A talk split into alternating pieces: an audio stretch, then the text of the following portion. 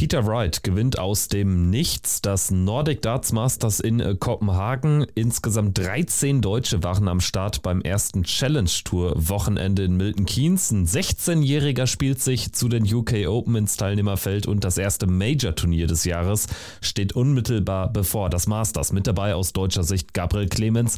Das sind unsere Themen heute am 23. Januar.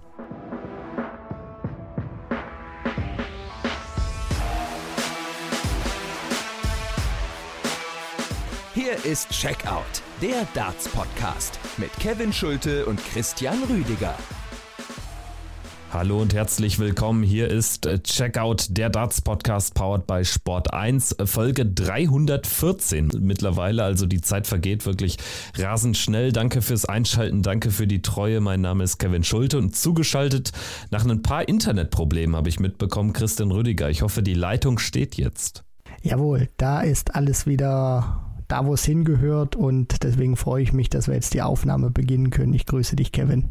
Sehr, sehr gut. Dann steht also den nächsten Minuten Darts-Content hier nichts mehr im Wege. Wie hast du das Wochenende verbracht? Darts-technisch war es ja etwas ruhiger. Also wir kündigen jetzt schon mal an, es wird jetzt keine Zwei-Stunden-Folge, nicht mal im Ansatz. Also wir nehmen äh, die heutige Woche auch so ein bisschen zum Anlass, um so ein, eine kürzere, kompakte Folge hinzulegen, bevor es dann ja auch bald mit der Premier League losgeht. Mein Wochenende war wie immer sportlich. Selbstverständlich stand äh, Darts auf dem Programm mit dem Nordic Darts Masters und dann habe ich auch bei der Challenge Tour, da waren fünf Turniere, immer mal wieder auf Dart Connect reingeschaut, wie es da so steht, wie sich auch die deutschen Spieler da schlagen. Dann unter anderem äh, ein bisschen Tennis verfolgt, das sind ja gerade die Australian Open und natürlich auch, was äh, sehr groß bei mir auf dem Zettel stand, dieses Wochenende, das war die Divisional Round bei der NFL, da laufen die Playoffs. Ich schaue auch aktuell, während wir hier gerade aufnehmen, noch so ein bisschen zu Cincinnati Bengals gegen Buffalo Bills. Also da bin ich auch äh, ja sehr äh, elektrisiert, was diesen Sport angeht. Und ansonsten, ja, hat sich bei mir sportlich eigentlich nur alles so im Bereich Konsum äh, bewegt, weil bei der Regionalliga Nordost in diesem Wochenende noch sehr viele Spiele aufgrund des Wetters oder witterungsbedingt ausgefallen sind.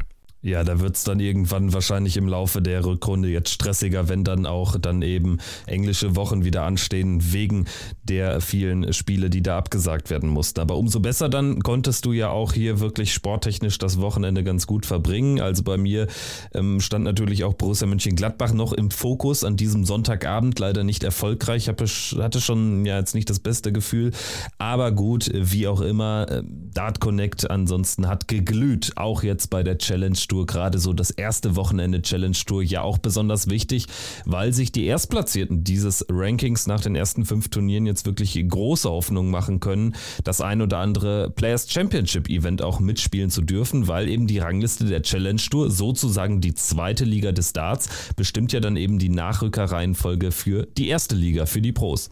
Genau, das ist äh, sozusagen die Reserveliste für die Players Championship Turniere, was du gerade schon thematisiert hast, Kevin. Und man weiß auch, wenn man da auf Platz 1 steht, dann ist man bei, ja, ich will mal sagen, ein paar Players Championship Turnieren in Anführungszeichen ein paar dabei, weil bei diesem 128er Starterfeld nicht immer alle Tourkartenbesitzer am Start sind.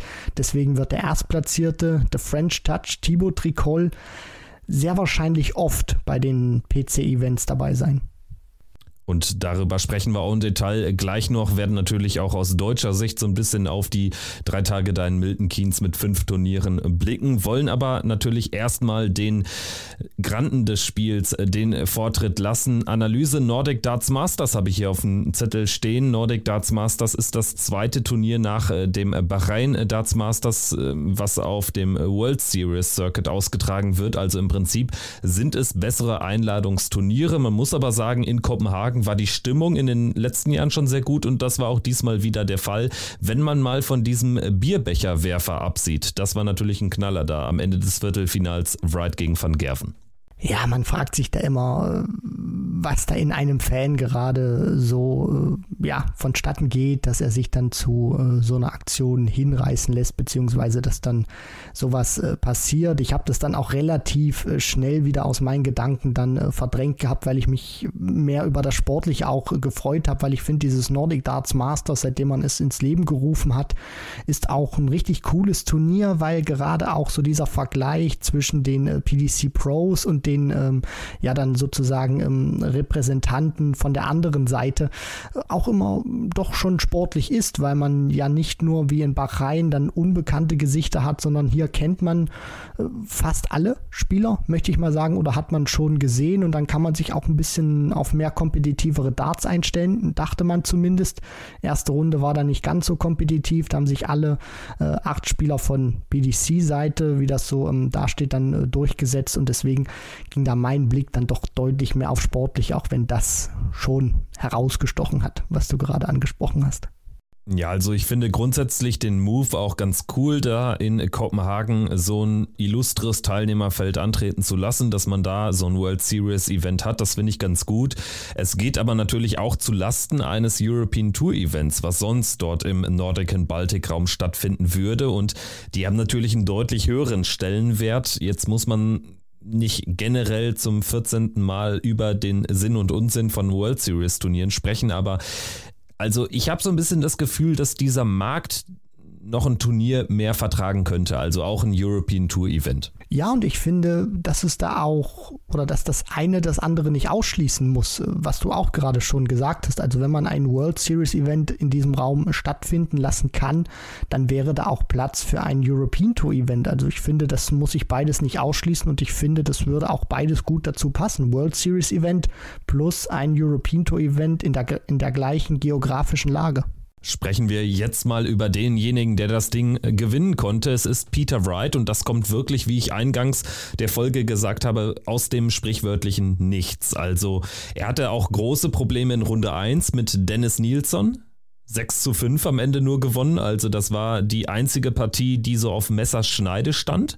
Danach lief es aber richtig gut am zweiten Tag. Am Nachmittag nimmt er Michael van Gerven raus mit 10-9, gewinnt dann gegen den Weltmeister Michael Smith 11-8 und schlägt Gervin Price 11 zu 5 im Finale. Also das war der alte Peter Wright. Das kann man so sagen, wie du das äh, gerade auch ausgeführt hast. Und er hat auch einen guten Standard gespielt, Snakebite Peter Wright.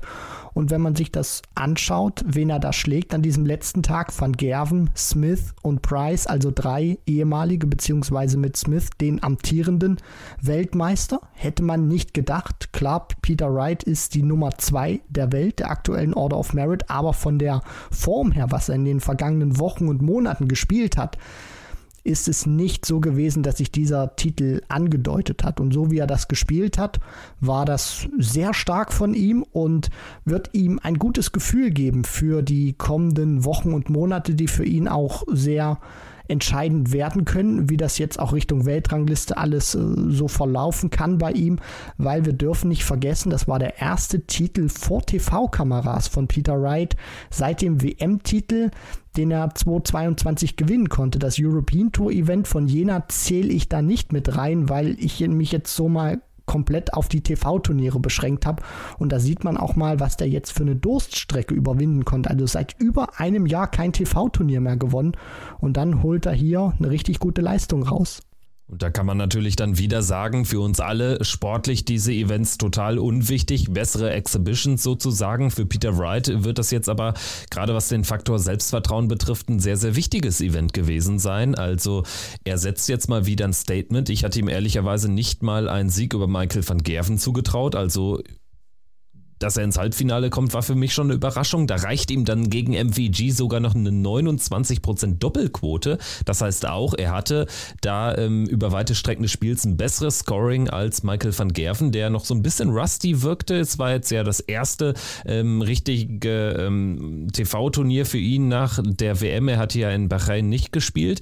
Ja, und Peter Wright hat das ausnutzen können, gewinnt den Decider dann auch äh, verdient, konnte sich da dann auch tatsächlich noch ein äh, paar verpasste Daten Darts auf die Doppel leisten.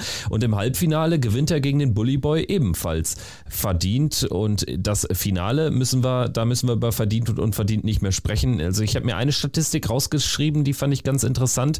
Bei den 100 Plus Aufnahmen, also alles unter 140, aber über eine 100, also eine Tonne plus, stand es am Ende 29 zu 9 für Peter Wright gegen Gavin Price. Bei den 140ern, bei den 180er Maximums alles relativ auf ähnlichem Niveau, aber 29-9 ist eine Hammeraussage.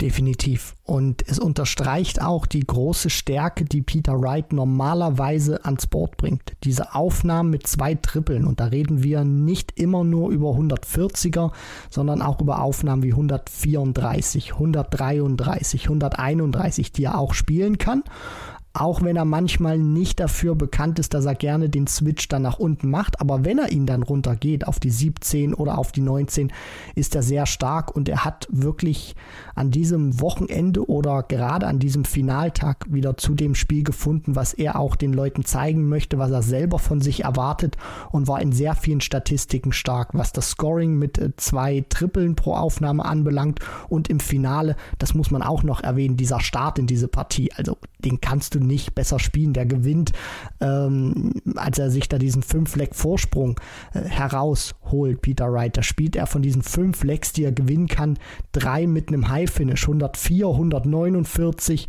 140. Also das war auch absolute Weltklasse, was er da fabriziert hat.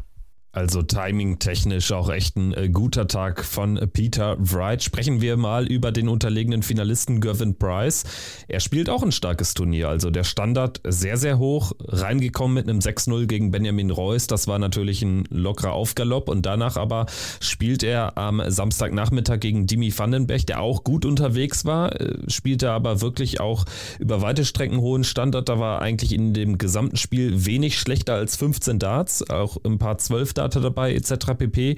Ja, und im Halbfinale war es dann auf die Doppel nicht ganz so gut gegen Johnny Clayton, aber der hat wiederum auch ein bisschen was ausgelassen. Price am Ende im Decider kommt er da durch. Also auch für ihn jetzt nach dem schlechten Ergebnis bei der Weltmeisterschaft äh, deutlicher Boost wieder nach vorne.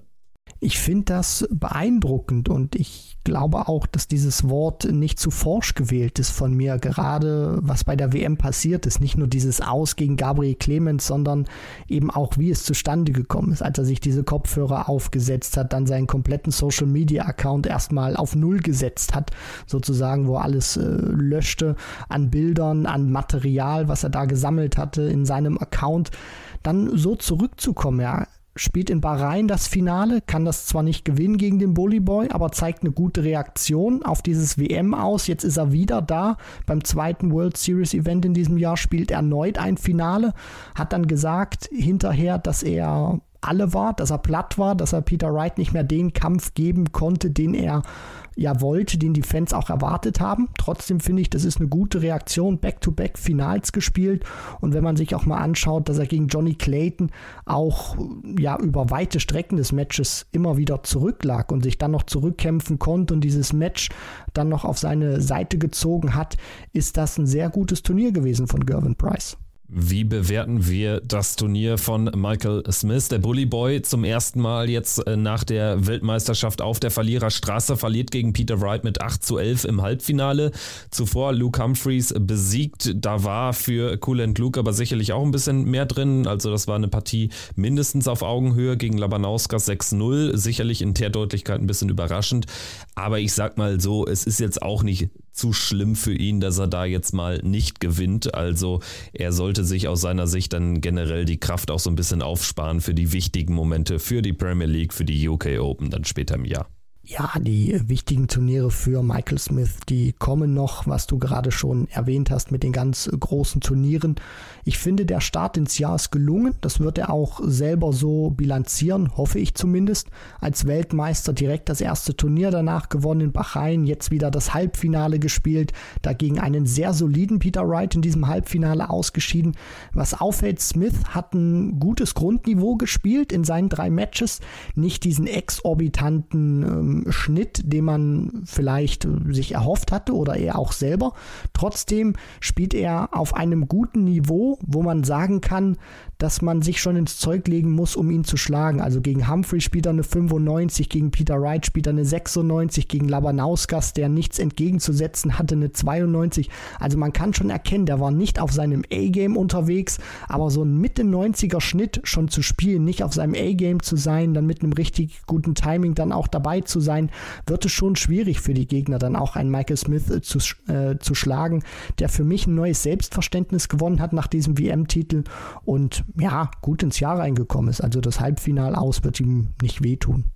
Ja, und Michael van Gerven hatten wir schon kurz angesprochen. Ein bisschen rusty noch unterwegs, am Ende auch verdient verloren, im Decider dann wirklich weit weg gewesen. Sehr, sehr schlechtes Scoring, da lange kein Triple gefunden. Dementsprechend verliert er dann gegen Peter Wright. Also, dann haben wir jetzt mal so ein kurzes Roundup geliefert. Ich würde ganz gerne nochmal zum Ausgangspunkt zurückkommen. Du hattest ja gesagt, auch dieses Turnier immer ganz schön hier, weil man natürlich die Spieler aus dem Nordic- und Baltik-Raum, äh, ja, ich sag mal so, es war jetzt keine gute Leistung von den Jungs. Madas Rasma im letzten Jahr hatte er als einziger die erste Runde überstanden. Das ist ihm diesmal nicht gelungen. Ich hatte ihn durchaus auf dem Zettel gegen Dimi Vandenberg. Am Ende verliert er mit 6-2, spielt nur 83 im Average. Darius Labanauskas haben wir angesprochen, Marco Kantele 82, Wladimir Andersen 79, das sind auch Spieler, also Andersen hat gerade die Tourkarte im zweiten Jahr, Daniel Larsson hatte sie zuletzt, der spielt auch nur 80 im Average, also ich fand das sehr, sehr enttäuschend. Ja, das kann ich nur so unterstreichen, von der Qualität her war das nichts, um es einfach auch ganz schnell auszudrücken. Labanauskas aktuell nicht in der besten Form seines Lebens, aber da hätte man sich schon erhofft, dass er da ein bisschen mehr dagegen hält und auch mehr als 82 Punkte spielt, weil der Bullyboy spielt da 92 Punkte im Schnitt pro Aufnahme, Labanauskas 10 Punkte schlechter, ist im Prinzip chancenlos.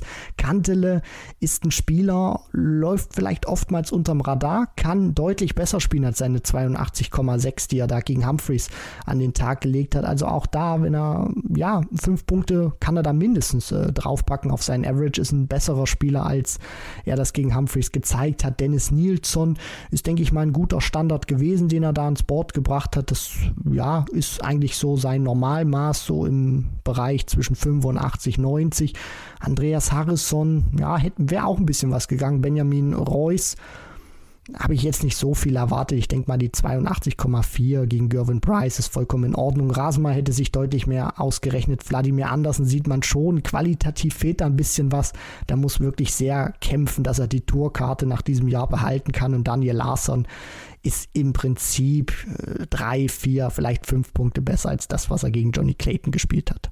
Ja, ich denke, Andersen kann schon mal äh, das äh, Porto bereitstellen für das Einschicken der Tourkarte. Der hat 2500 Pfund gesammelt in seinem ersten Jahr, also ist da mit Abstand der schlechteste von allen. Also dementsprechend, es reicht einfach nicht für die Tour. Sein Niveau. Also generell die beiden Schweden, ähm, Harrison und Nilsson, die haben mich noch am meisten überzeugt. Dirty Harry, Andreas Harrison natürlich auch eine gewisse Präsenz auf der Bühne. Gegen Michael van Gerven hat er auch ordentlich gespielt, hat so seine zwei, drei Chancen dann auch mitgenommen und Dennis Nielsen war ja wirklich knapp dran, gegen Peter Wright wirklich was auszurichten. Ihm fehlten dann im entscheidenden Leck die Triple.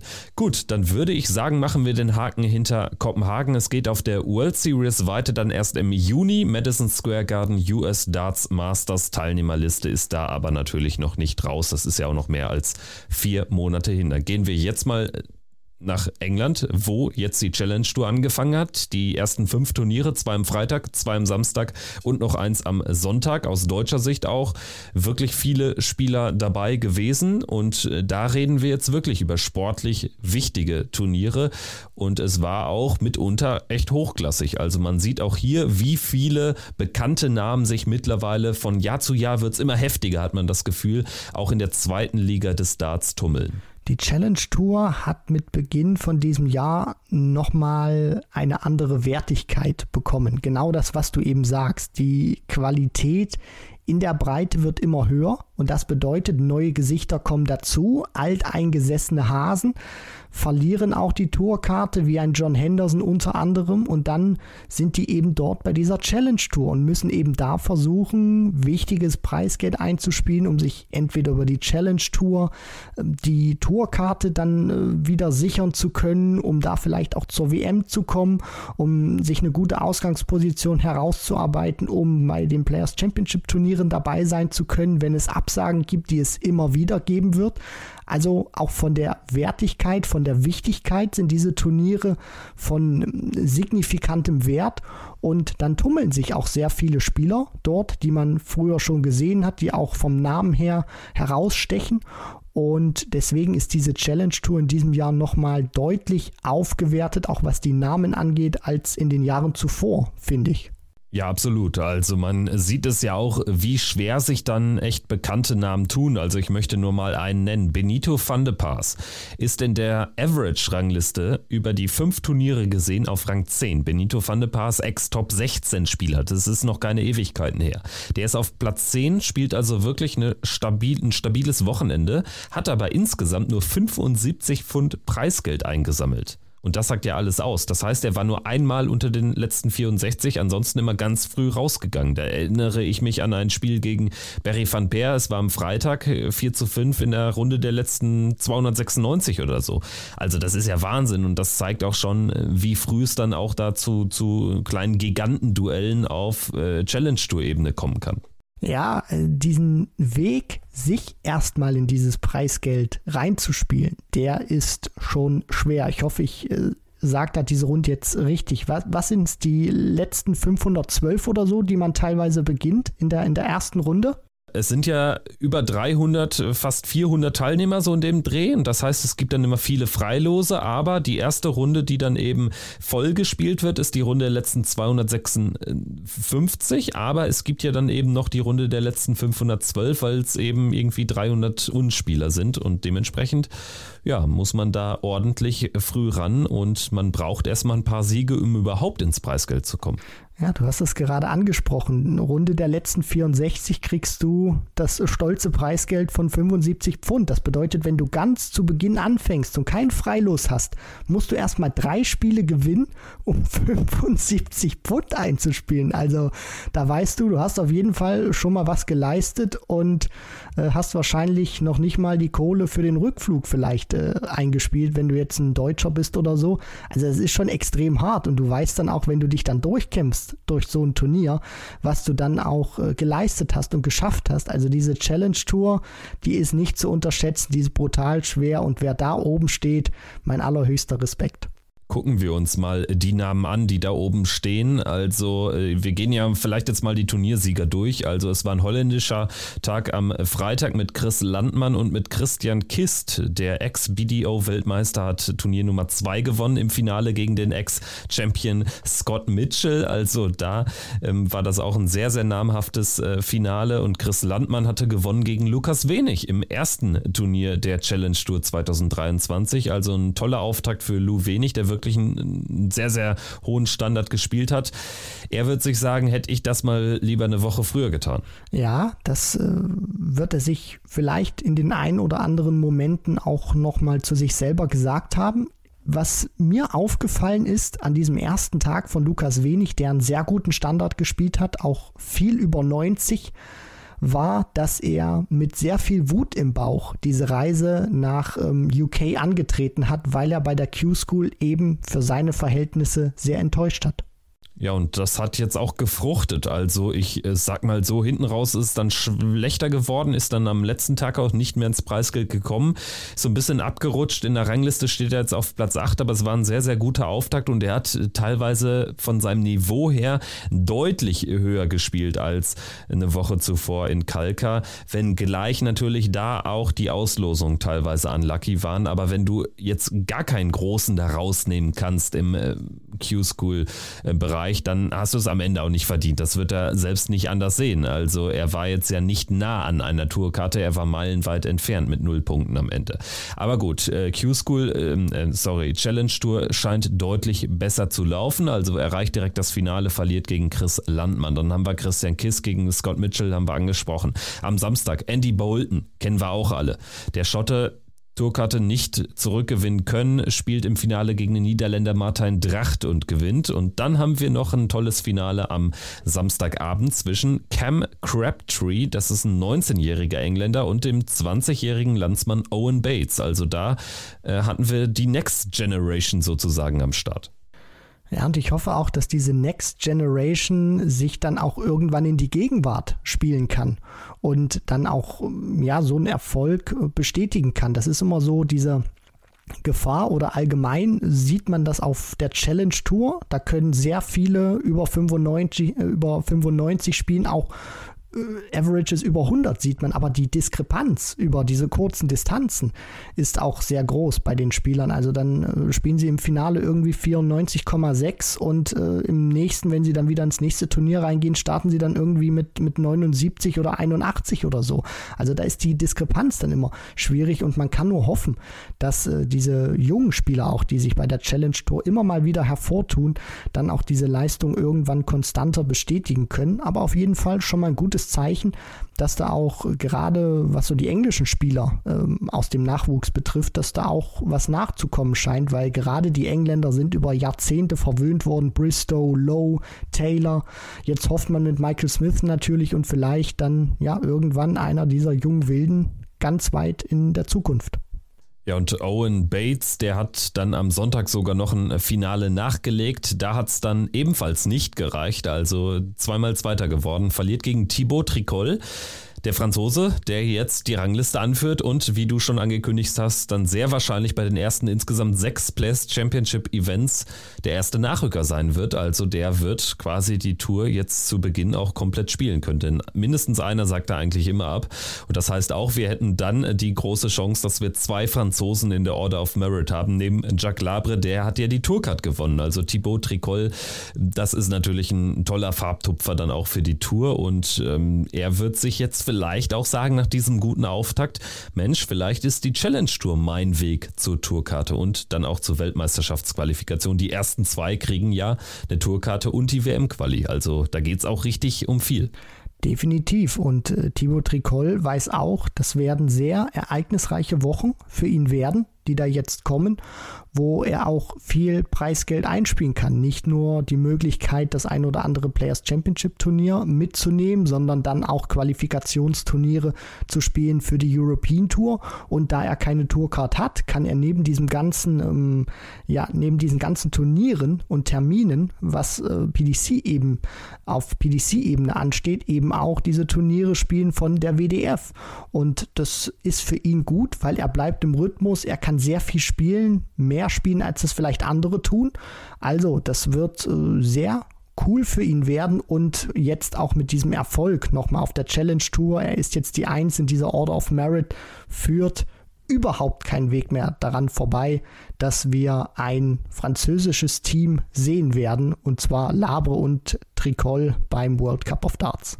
Und da gibt es äh, viele schlechtere Teams. Also das äh, liest sich echt ganz gut an. Definitiv kein Streichergebnis dann auch für den World Cup Team Frankreich. Gut, gehen wir nochmal so ein bisschen durch in der Rangliste. Andy Bolton dann auf zwei, Kist auf drei, Crabtree auf vier, Landmann auf fünf. Ist natürlich logisch, dass die fünf Turniersieger hier auch unter den ersten fünf sind, denn es gibt alleine für einen Turniersieg 2500 Pfund. Da wäre nochmal meine kritische Frage. Also man hat ja das Preisgeld angehoben. Ich finde allerdings, dass ist, es ist ja so eine alte Leier bei PDC-Turnieren. Ich finde, bei der Challenge Tour fällt es ganz besonders auf. Ich finde, die Gap, also die Lücke zwischen Finalist und Turniersieger ist zu groß. Es gibt 1000 für das Finale.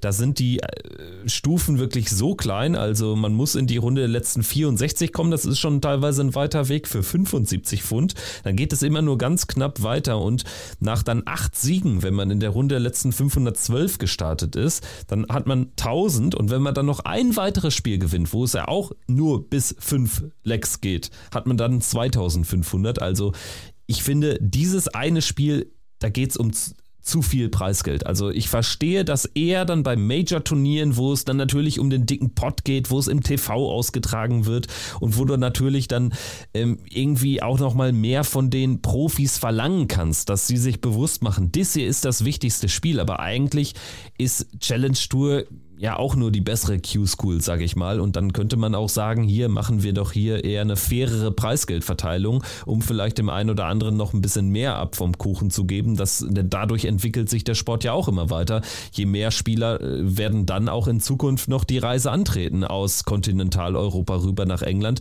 Das ist so ein Thema, das bewegt mich so ein bisschen. Also ich finde die, die Gap zwischen Finalist und Turniersieg 1000 zu 2500 zu groß.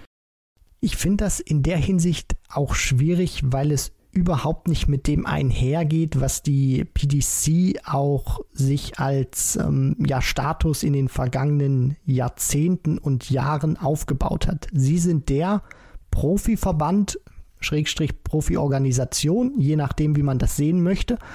Und auf dieser Challenge Tour sind Spieler dabei, die haben gerade ihre Tourcard verloren, aber die wollen ihr Profitum weiterführen. Ein Jelle Klaassen, der es jetzt im zweiten Jahr in Folge oder im zweiten Anlauf in Folge nicht geschafft hat, sich die Tourcard zurückzuholen. John Henderson, der sie verloren hat, der jetzt auch dabei war. Dann hast du einen Max Hopp unter anderem. Ich kann jetzt diese Liste noch ähm, gefühlt endlos lang machen. Auf jeden Fall hast du viele Spieler dabei, die auch weiterhin diesen Sport professionell betreiben wollen. So, und wenn du es dann eben nicht hinbekommst, bei der Challenge Tour ordentlich das Preisgeld zu verteilen, dann wird es eben auch schwierig für diese genannten Spieler, diesen Standard, den sie aktuell haben, auch so von den Trainingsmöglichkeiten, von den Möglichkeiten auch Turniere zu spielen, wird es eben schwieriger, diesen Standard aufrechtzuerhalten, weil Sponsoren springen vielleicht ab oder sagen, wir geben nicht mehr so viel. Dann musst du vielleicht was von der eigenen Tasche wieder mit investieren, kannst dann das ein oder andere Turnier nicht spielen oder der Druck wird dann eben größer, weil du weißt, okay, wenn ich hier jetzt nichts einspiele, dann komme ich im Prinzip mit äh, ja, leeren Taschen oder fast leeren Taschen wieder nach Hause. Deswegen finde ich das schwierig, dass man es gerechter aufteilen müsste oder etwas fairer, weil auch dieser eine Sieg auf der Challenge Tour für mich das Kräfteverhältnis auch in der Order of Merit etwas verschiebt. Nicht unbedingt bei Tricol. Da möchte ich mal dieses Beispiel Chris Landmann nehmen. Der hat jetzt 2850 Pfund eingespielt, steht auf Platz 5 im Ranking. Der hat das erste Turnier gewonnen, 2500 Pfund und hat danach bei den Turnieren 2 bis 5 nochmal 350 Pfund eingespielt. Also in vier Turnieren nochmal. Und das zeigt einfach, dass dieser Sieg zu hoch ist und nicht das Leistungsverhältnis von ihm über die gesamten fünf Turniere wieder gespiegelt hat. Das sind so die zwei Kritikpunkte, die ich in diesem Zusammenhang habe. Ja, an, am Beispiel Landmann kann man es äh, wunderbar äh, ausmachen, denn Lukas Wenig, der das Finale ja gegen ihn verloren hatte am Freitag, steht bei 1800. Hätte er das Finale gewonnen, stünde er bei 3300 und wäre die 2 in der Rangliste.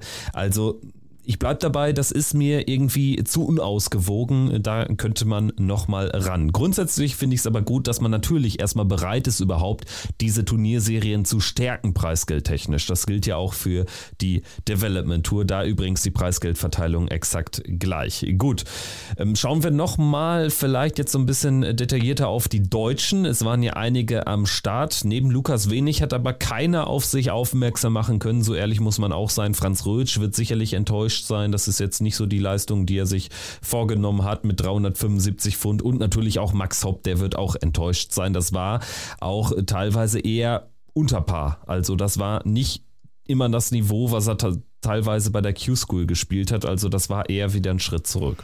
Ja, das muss man leider so konstatieren. Und was auffällt, ist so dieses äh, bei Max Hopp so das, was er auch im vergangenen Jahr gezeigt hat, also in 2022. Mit der Q-School unter anderem diesen guten ersten Tag in der Final Stage, aber dann kann er diesen ersten guten Tag nicht exakt so nochmal spielen an den Tagen 2, 3 und äh, dann auch 4, was dann zur Tourcard gereicht hätte. Also wenn er diesen Standard von Tag 1 gespielt hätte, dann würden wir ihn jetzt nicht auf der Challenge Tour sehen. Und äh, genauso ist es eben auch hier. Er hat gute Momente drin, er hat gute Matches drin, aber es fehlt einfach dieser Tick bei ihm, dass er es über ein gesamtes Wochenende spielen kann oder über ein gesamtes Turnier durch.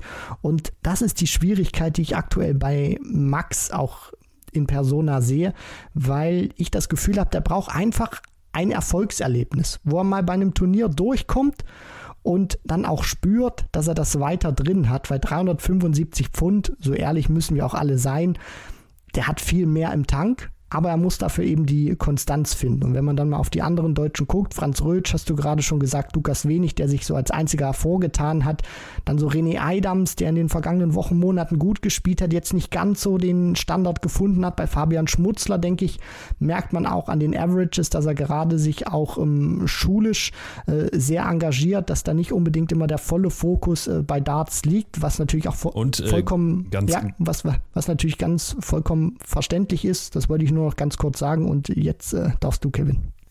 Genau, weil es mir einfällt. Fabian Schmutzler hat natürlich auch die Thematik mit seinem Wurf, ne, dass er da irgendwas umstellen muss. Da läuft es natürlich auch deshalb gar nicht. Also ich glaube, auch sonst wäre im kompletten Schulstress sein Niveau natürlich deutlich höher. Also das muss man da sicherlich auch ähm, erwähnen. Ja, absolut. Also wenn man sich das auch mal anschaut, das sind ja trotzdem dann Partien auch dabei gewesen, wo er über die 70er Marke gekommen ist. Ich glaube, das sind so die beiden Faktoren, die da mit reinspielen. Schule, Stand, Wurfstil. Das fällt äh, natürlich auf auf der anderen Seite. Ich meine, meine, der Junge ist äh, brutal jung, der kann Dekaden noch spielen. Das Wichtigste ist erstmal, dass er sich da auch in diesem Umfeld zettelt und dass er dann so wirft, wie er sich wohlfühlt, wie es dann für ihn passt. Und dann werden die Averages auch wieder von ganz alleine kommen.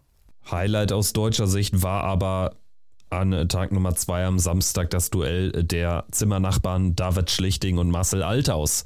Also Marcel Scorpion gegen Schlichting, was für ein Match, ähm, denn es war wirklich über ja, fast die gesamte Partie hinweg ein hohes Niveau, was die beiden gespielt haben und dann ist da dieses 43er Leck drin. Also das ist auch für die Geschichtsbücher noch nicht das Niveau von Marc Inhelder. Wir hatten ihn hier im Podcast. Unser Schweizer Kollege, der, was war es, 73 Dartleck bei der Q-School 2022 gespielt hat. Aber 43 Dart Darts ist natürlich auch eine Hausmarke, gerade bei einem Spiel, wo sonst alles so im Bereich 14 bis 18 gecheckt wird. Ja, ich kann das äh, gut verstehen, wie die beiden sich dann auch fühlen. Ähm, merke das auch hin und wieder selber, wenn ich trainiere und mal zwischendurch ein gutes Leck dabei habe. Dann bist du vom Scoring vielleicht auch mal gut, dann wird es auf die Doppel nicht klappen, dann spielst du vielleicht auch mal scoring-technisch überhaupt nicht das, was du äh, ja normalerweise fabrizieren kannst und dann steigerst du dich vielleicht auch mal in so einem Moment zu sehr rein in so einen, in so ein Leck, merkst auch der Gegner irgendwie äh, willst dann nicht zumachen, dann wirst du vielleicht ein bisschen verkrampfter. Also das ist ein Leck gewesen, ich möchte es mal so beschreiben, das war menschlich. Ja, man fühlt sich dann auch wieder besser, ne? Also. ja. Das war, das war dann eher so ein Leck, äh, was so meinem Niveau entspricht. Ansonsten, ähm, ja, habe ich da nicht so viel zu bestellen, äh, wenn da eine 1 ähm, bei der, bei der Dartanzahl vorne dran steht. Und das war ja wirklich ähm, ansonsten durchweg der Fall bei den beiden. Aber die 43 Darts waren natürlich episch. Fantastisch. Äh, gut, am Ende würde ich sagen, haben wir jetzt soweit alles äh, besprochen. Es lohnt sich sicherlich jetzt hier noch den ein oder anderen Namen durchzugehen, aber das wollen wir euch euch ersparen. Macht das gerne selbst in der Order of Merit. Also das äh, kann wirklich Spaß machen, weil man viele Namen auch von früher kennt, ob das so ein Colin Osborne ist oder natürlich Andy Hamilton, Wes Newton etc. pp. Dann haben wir so einen Dauerbrenner wie Diogo Portella da drin. Dann haben wir natürlich auch Fallon Sherrick, die äh, übrigens auf Platz 32 steht mit 600 Pfund. Also wird da jetzt auch erstmal keine Proto spielen können.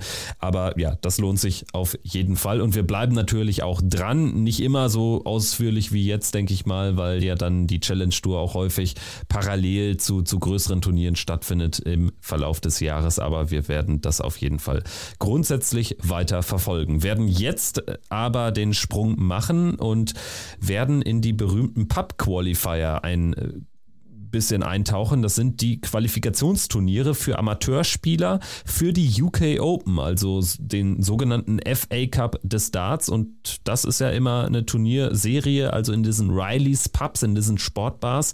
Die hat es durchaus in sich, denn da werden auch teilweise richtig äh, gute Darts gespielt. Wir haben da heute auch jetzt am Sonntag, am Tag der Aufnahme, einen Paul Hogan erlebt.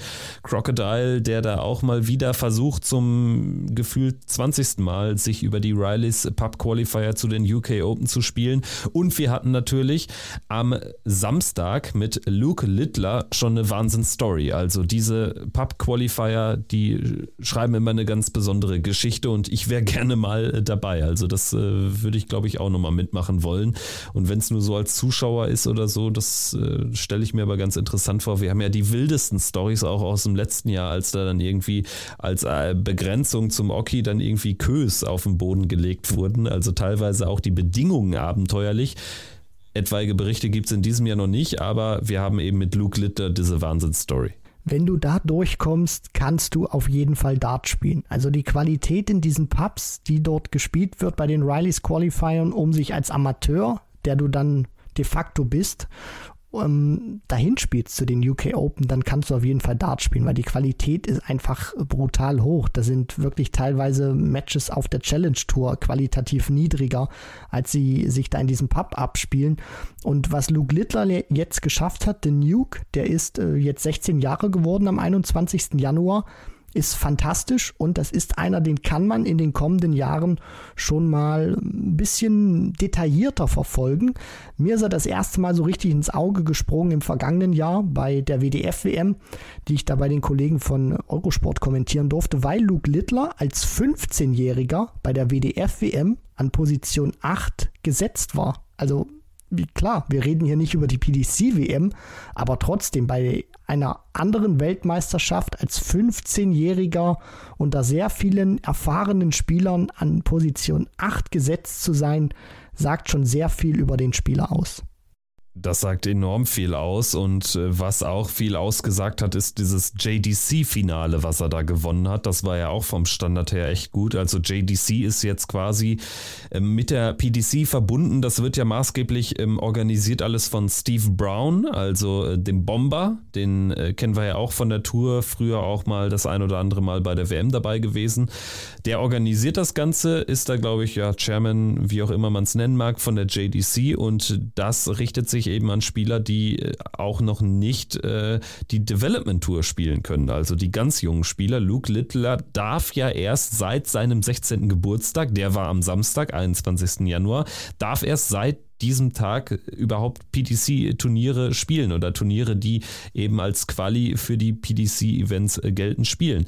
Also den werden wir dann jetzt in diesem Jahr auch bei der Development Tour sehen können? Oder ähm, ist das noch nicht drin, weil er jetzt erst in diesem Jahr 16 geworden ist? Weißt du da, wie es läuft? Nee, nee, also ich denke, er darf das jetzt äh, schon spielen, weil er sozusagen davor noch kein Turnier gespielt hat, aber jetzt eben danach. Das gleiche ging, äh, gilt oder galt ja auch für Fabian Schmutzler, der diesen ersten Block damals nicht mitgespielt hat, aber dann 16 geworden ist und dann eben diesen zweiten Block noch spielen konnte, um sich dann zur WM zu spielen. Sensationell.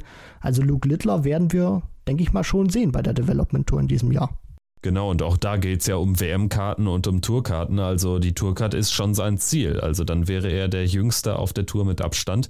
Also jetzt gerade 16 geworden und an diesem Tag, das ist ja dann auch schon eine Kuriosität ähm, sondergleichen, dass er genau an diesem Tag dann diesen ersten UK Open Qualifier spielen kann und den direkt gewinnt. Fantastisch. Also wir werden ihn in Minehead sehen und ich freue mich sehr drauf. Ja, ist auch ein Spieler, der von seiner ganzen Art und Weise sehr viel gibt also der ist polarisierend. Das wird dem einen oder anderen auch nicht gefallen, wenn man ihn spielen sieht und er dann gute Darts auspacken kann. Ist jetzt nicht unbedingt einer, der jetzt vielleicht der ganz große Publikumsliebling werden würde, weil er eben sehr darauf fokussiert ist zu gewinnen und dann eben auch ja, seinen Emotionen freien Lauf lässt. Und vielleicht sieht man das auch schon bei den UK Open. Also er ist auf jeden Fall einer, der äh, das Spiel gewinnen will und das dann auch eben versucht und dann seine Emotionen dann auch äh, freien Lauf lässt und die dann auch zeigt. Ja, schaut euch mal ein bisschen was bei YouTube an, da wird man dann schon Vorgeschmack bekommen und auch generell muss man sagen, er wirkt auch nicht wie 16, ne? also der könnte locker 25 sein. Also Luke Littler ist der, der äh, älteste ähm, 16-Jährige der Welt vermutlich. Ja, das, das kann schon sein und gerade auch äh, das, was du eben ähm, sagst, äh, schaut euch das nochmal bei, bei YouTube oder so an da gab es ein Video, das möchte ich nur ganz kurz sagen, was ich auf Social Media gesehen habe, eben was es nochmal so unterstreichen soll. An Luke Littler ähm, scheiden sich auch die Geister, da kann man sich eben auch reiben. Da hat er nämlich gegen einen jungen Mann gespielt, oder einen jungen, jungen Mann, da hat er gegen jemanden auch so in seiner Altersklasse gespielt und der hatte Dartitis und der hat wirklich lange gebraucht, um dann diese drei Darts ins Board zu werfen und das war, wenn ich mich richtig erinnere, eine 180 gewesen auf jeden Fall hatte der Gegner von Luke Littler wirklich sehr große Probleme, diese drei Darts nach vorne zu werfen, Richtung Board. Und das war wirklich ein Krampf, sich das auch selber anzusch anzuschauen. Und was ist dann passiert nach dieser Aufnahme? Hat sich Luke Littler, anstatt dem Gegner irgendwie abzuklatschen oder so, weil es eine gute Aufnahme von ihm war, weil er sich da auch gequält hat, hat Luke Littler sich so bei den Verantwortlichen darüber beschwert, dass sein Gegner irgendwie übergetreten sei und das ist auch nicht unbedingt in den Kommentarspalten sehr positiv angekommen. Ja, zu Recht. Also sowas verstehe ich dann auch nicht. Ne? Damit mit solcher Kleinkariertheit macht man sich natürlich dann gerade ob der Situation des Gegners keine Freunde. Aber wir werden auch Luke Littler natürlich weiterhin mit Argusaugen beobachten und wir werden ihn dann alle sehen bei den UK Open. Gut, dann würde ich sagen, sprechen wir jetzt über das nächste Major-Turnier, was stattfinden wird, das traditionell erste nach der Weltmeisterschaft. Sicherlich nicht das Wichtigste. Es geht nicht um äh, Ranglistenpreisgeld. Es geht aber um den ersten TV-Titel in diesem Jahr fernab der World Series Events. Also das Turnier hat auf jeden Fall da nochmal einen höheren Stellenwert als jetzt Bahrain oder Kopenhagen. Es sind natürlich auch die Top-Spieler alle am Start, was daran liegt, dass die Top 24 der Welt qualifiziert sind. Einen anderen Qualiweg gibt es nicht. Und aus deutscher Sicht haben wir also Gabriel Clemens als 19 der Welt dabei. Er wird spielen am Freitag gegen José de Sousa. Und da würde ich sagen, nach ähm, dem, was man so bei der WM gesehen hat, sicherlich eine erste Standortbestimmung, eine wichtige Standortbestimmung, aber Gabriel Clemens wird sich auch sagen, ja, da bin ich zumindest nicht Außenseiter, also das klingt doch machbar, kann man sagen. Definitiv. Und ich bin sehr gespannt, wie sich Gabriel präsentieren wird. Eine fantastische WM gespielt, das bisher Turnier seines Lebens und danach ging es äh, wirklich richtig los. Medial sehr unter äh, Beschuss gestanden im positiven Sinne, viele Interviews gegeben, viele TV-Auftritte gehabt, auch wirklich sehr relevant, unter anderem im, im Sportstudio gewesen bei den Kollegen vom ZDF. Also auch da nochmal eine ganz andere Relevanz in der Wahrnehmung bekommen. Er hat ein neues Selbstvertrauen, ein neues Selbstverständnis, wenn man ihn auch so hört bei den äh, ganzen Interviews, die er gibt. Und jetzt bin ich gespannt, wie sein Spiel sein wird. Hat ihn diese WM und was danach passiert, ist medial beflügelt.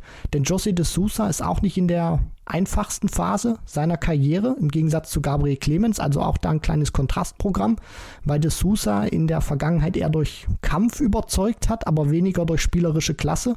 Da kann durchaus was gehen. Also ich bin gespannt, wie sich der Portugiese und dann natürlich auch Gaga präsentieren werden.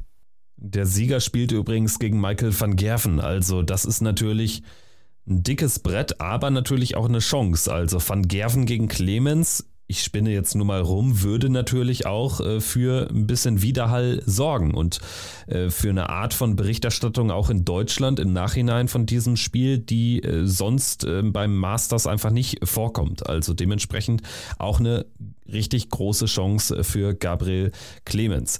Gehen wir doch mal das Draw kurz durch. Also wir haben äh, die Nummer 1 Michael Smith natürlich dann wie die anderen Top 8 Spieler gesetzt für die zweite Runde. Es wird gehen gegen Ross Smith oder gegen Damon Hatter. Also da könnte es eine Neuauflage des EM-Finals geben. Dann haben wir Danny Noppert in der zweiten Runde. Die 8 wird spielen gegen Nathan Espinel oder Stephen Bunting. Bei Bunting bin ich sehr gespannt. Wird er die Form von der WM bestätigen können? Dann könnte es ein knalliges Match werden gegen Espinel. Espinel, der auch unter Wert verkauft wurde, gegen Rock ja auch wirklich gut gespielt hat, also viel zu früh raus aus der WM. Für beide auch da eine gute Chance, dann sicherlich auch in ein Viertelfinale zu gehen, nach dem, was man von Noppert bei der WM gesehen hat. Dann haben wir Price gegen Van Dijvenbode oder Ratajski. Van Dijvenbode soll es das sicherlich machen, würde ich jetzt einfach mal so sagen. Und dann haben wir Humphreys gegen Cullen oder Doby. Also sind schon knackige Partien hier in der ersten und in der zweiten Runde zu erwarten. Absolut. Und man darf nicht vergessen, dass der Druck bei den Spielern auch hoch sein wird, denn wir haben jetzt, ich schaue noch mal ganz kurz, 22. Januar nehmen wir gerade auf. Das Masters wird stattfinden vom 27. bis 29. und ich kann mir nicht vorstellen, dass die PDC jetzt in dieser Woche vor dem Masters äh, diese acht Teilnehmer für die Premier League announcen wird, die am 2. Februar startet. Das bedeutet, das Masters wird auch noch mal eine Standortbestimmung sein für die Spieler, aber auch sie können sich noch mal ein Schaufenster stellen für das Masters. Und gerade so ein Spieler wie Nathan Aspinall, der von sich selber sagt, put me in the Premier League, der wird auch Druck auf den Kessel haben, weil er weiß, WM zwar vom Standard her gut gespielt, aber kein gutes Ergebnis eingefahren, weil er gegen Josh Rock in Runde 3 raus ist. Das heißt, da bin ich auch gespannt. Wird ihn das beflügeln oder wird ihn das ein bisschen hemmen, weil er eben auch merkt, Bunting, danach Noppert, da kann auch richtig gut was gehen Richtung Viertelfinale. Dann könnte da Michael Smith warten. Ist da der Druck ein bisschen zu hoch, den er sich da selber macht, weil er eben unbedingt in die Premier League rein möchte? Joe Cullen als Titelverteidiger vom Masters, der natürlich auch nicht zu Beginn raus möchte, der aber gegen Doby auch aufpassen muss, weil Doby gezeigt hat bei der WM, dass er auch ja, Spieler, die über ihn in der Order of Merit stehen, dann auch knacken kann, wenn er sein Spiel zusammenbekommt. Also das wird sehr interessant zu sehen sein. Ja, und Joe Cullen dürfen wir nicht vergessen, ist Titelverteidiger, hatte im Vorjahr dieses Überraschungsfinale gegen Chizzy gewonnen. Chizzy spielt übrigens gegen Ryan Searle in der ersten Runde. Sieger muss dann gegen Peter Wright ran.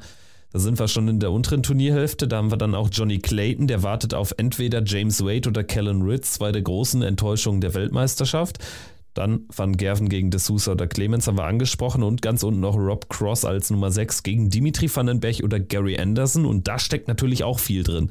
Gary Anderson wird nicht so viele Chancen haben in diesem Jahr bei Major-Spielen dabei zu sein, wird äh, bei der Premier League jetzt erstmal zu 95-prozentiger Wahrscheinlichkeit nicht dabei sein. Das heißt, da bekommt natürlich jedes einzelne Match auch eine besondere Bedeutung, wenn das nochmal ernsthaft angehen sollte. Ja, Anderson muss dieses Turnier gewinnen, ansonsten wird er bei der Premier League in diesem Jahr nicht dabei sein. Da lege ich mich knallhart fest und ich bin sehr gespannt, wie er sich präsentieren wird. Also werden wir auch einen sehr aggressiven Gary Anderson sehen von der Körpersprache her, der ausstrahlt, dass er Bock hat, diese Partie zu gewinnen, dass er nochmal was reißen möchte, dass er nochmal angreifen will. Denn genauso wie du eben schon sagst, der wird nicht viele Möglichkeiten haben, sich in der ersten Jahreshälfte im TV zu präsentieren. Weil er jetzt die 22 der Welt ist, ist es auch nicht in Stein gemeißelt, dass wir ihn dann irgendwie beim Grand Prix sehen oder beim Grand Slam oder den World Series of Darts Finals. Also das sind viele, Matchplay, richtig, ne? das sind viele Turniere bei Matchplay, weil du es gerade ansprichst. Das wäre das erste Mal in seiner PDC-Laufbahn, dass Gary Anderson das Matchplay verpassen wird. Und wir dürfen nicht vergessen, der ist damals 2000 2009 zur PDC gekommen und musste damals auch von Null anfangen und hat es in einem halben Jahr geschafft, sich zum Matchplay zu spielen. Und hat danach immer eine Matchplay-Teilnahme gehabt. Das heißt, es könnte das erste Mal sein in der PDC-Karriere, dass wir Gary Anderson nicht beim World Matchplay sehen. Ja, also da würde ihm auch ein Masters-Sieg nicht helfen, weil das äh, Geld geht ja nicht in die Preisgeldrangliste, also in die Order of Merit nicht rein. Aber trotzdem natürlich, also wie gesagt, schon wichtig jedes einzelne Match jetzt für den Flying Scotsman. Interessant auch Rob Cross, da würde ich auch gerne noch zwei Sätze zu verlieren. Er hatte jetzt in einem Interview in Kopenhagen gesagt, dass er überhaupt gar nicht in der Verlosung sei und damit auch komplett fein, fein ist. Also wir hatten ja schon mal gesagt, dass Rob Cross wohl gar nicht in die Premier League möchte, also mehr Zeit mit der Familie verbringen möchte. Aber finde ich auch interessant die Einstellung. Was machen wir denn da, wenn der jetzt zum Beispiel das Turnier gewinnt? Also Rob Cross in der Theorie zumindest dürfte er jetzt äh, zumindest in der Verlosung sein eigentlich nach äh, seinem nicht ganz unerfolgreichen Jahr 2022.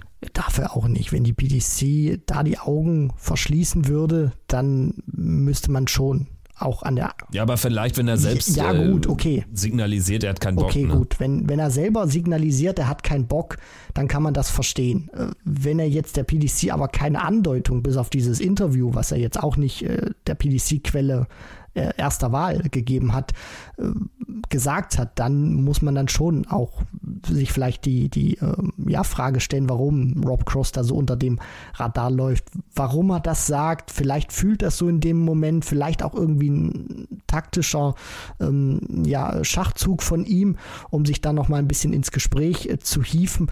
Ob er jetzt wirklich die Premier League auslassen würde, boah, bin ich mir, bin ich mir sehr unsicher. Also eine Einladung würde er nicht ausschlagen und wenn er das Turnier gewinnt, erst, erst recht nicht. Also ich bin da so ein, so ein bisschen zwiegespalten. Auf der einen Seite kann es natürlich sein, dass er mehr Zeit mit der Familie verbringen will, weil er eben auch merkt, ist jetzt ein paar Jahre dabei, da schlaucht auch schon dieser, dieser Circuit, aber ja, ähm, ob das jetzt so 100% ernst gemeint war in diesem Interview, mal schauen. Wir werden es wir werden's sehen. Das ist natürlich vielleicht auch so ein bisschen präventives Understatement. Ne? Also ähm, er nimmt sich quasi selbst aus dem Spiel und kann jetzt nur noch positiv überrascht werden oder andere überraschen. Also das kann natürlich tatsächlich auch einen taktischen Aspekt haben. Aber ich würde sagen, erstmal scheint er jetzt kein großes Thema für die Premier League zu sein. Ganz grundsätzlich glaube ich jetzt nach den letzten Jahren, wo wir hier ja mit, mit äh, Joe Cullen in 2022 äh, und ja auch in 2021 äh, mit Johnny Clayton wirklich Überraschungssieger erlebt haben. Es würde mich wundern, wenn wir jetzt zum dritten Mal hier irgendwie die große Sensation sehen. Also es spricht schon eher mehr für die Leute, die da jetzt ähm, das Selbstvertrauen aus der WM oder vielleicht auch aus dem Nordic Darts Masters mitgenommen haben. Ja, höchstens vielleicht Espinel, Cullen von den Spielern, die schon in Runde 1 ran müssen. Aber hast du so eine Tendenz? Äh, glaubst du daran, dass es nochmal eine Überraschung gibt oder eher eine der Arrivierten sich durchsetzen wird? Ja, eine Überraschung in diesem Jahr werden wir nicht sehen. Da lege ich mich fest. Dafür waren die vergangenen zwei Ausgaben zu wild mit dem Finale Cullen gegen Chisnell und dann das Jahr zuvor Clayton gegen King. Also das sind jetzt nicht die Finalpaarungen, die man ähm, ad hoc irgendwie auf dem Zettel gehabt hätte. Äh, ansonsten davor Peter Wright, Michael Smith und dann war es ja diese Siegesserie von fünfmal in Folge Michael van Gerven, der sich den Titel da sichern konnte. Also ich glaube in diesem Jahr nicht daran. Wenn ich mir das auch anschaue, sicherlich der ein oder andere Gesetzte wie Noppert oder vielleicht auch ein Cross, je nachdem wie dann Vandenberg oder Anderson drauf sind, könnten schon wackeln. Aber bis zum Ende wird das diesmal äh, nicht gehen. Das wird dann schon einer sein, wo wir sagen, ja, das hätte man auch vor dem Turnier tippen können. Ja, und dementsprechend wird davon auch vom Ausgang natürlich ja die Bedeutung für die Premier League Nominierung abhängen. Ich gehe davon aus, dass die PDC tatsächlich noch das Masters abwarten wird, danach dann verkündet, wie es aussieht oder vielleicht dann auch im Verlauf des Sonntags, so war es ja glaube ich auch in den letzten Jahren teilweise, aber man wird sich schon noch die Hintertür offen lassen, denn wenn jetzt zum Beispiel mal angenommen ein Joe Cullen irgendwie auf der Kippe steht oder Nathan Espinel und derjenige kommt hier mindestens in Halbfinale, während der andere dann irgendwie äh, sang- und klanglos ausscheidet, dann ist die Sache wahrscheinlich klar. Und dann kann ich mir auch vorstellen, dass die PDC dann nochmal genauer auf dieses äh, Turnier schauen wird. Also so viel ist, denke ich, zu erwarten. Gut, dann würde ich aber sagen, haben wir es für diese Woche auch schon äh, erledigt. Also es hat wie immer Spaß gemacht. War jetzt ja eine Folge mit so ein paar bunten Themen auch, mit UK Open Qualifier, mit Luke Littler, mit dann aber auch äh, dem Blick auf die Challenge Tour auf Kopenhagen und jetzt hinten raus aufs Masters und übers Masters und dann eben hoffentlich die finalen acht Teilnehmer für die Premier League, die ja dann eben schon in der, wenn ihr die Folge hört, in der nächsten Woche beginnen wird in Belfast am Donnerstag, den, was ist es, 2. Februar. Ja, da werden werden wir uns dann in der nächsten Folge, in der 315. Folge von Checkout wieder melden. Ich freue mich jetzt schon drauf. Gerade so diese Premier League Fachsimpelei, wenn man wirklich das Teilnehmerfeld hat, ähm, das macht ja immer besonders viel Spaß nach den ganzen Wochen der Spekulation. Oh ja, Kevin. Und weißt du, welche Theorie ich da noch habe, um die Folge 30 Sekunden noch äh, verlängern zu können?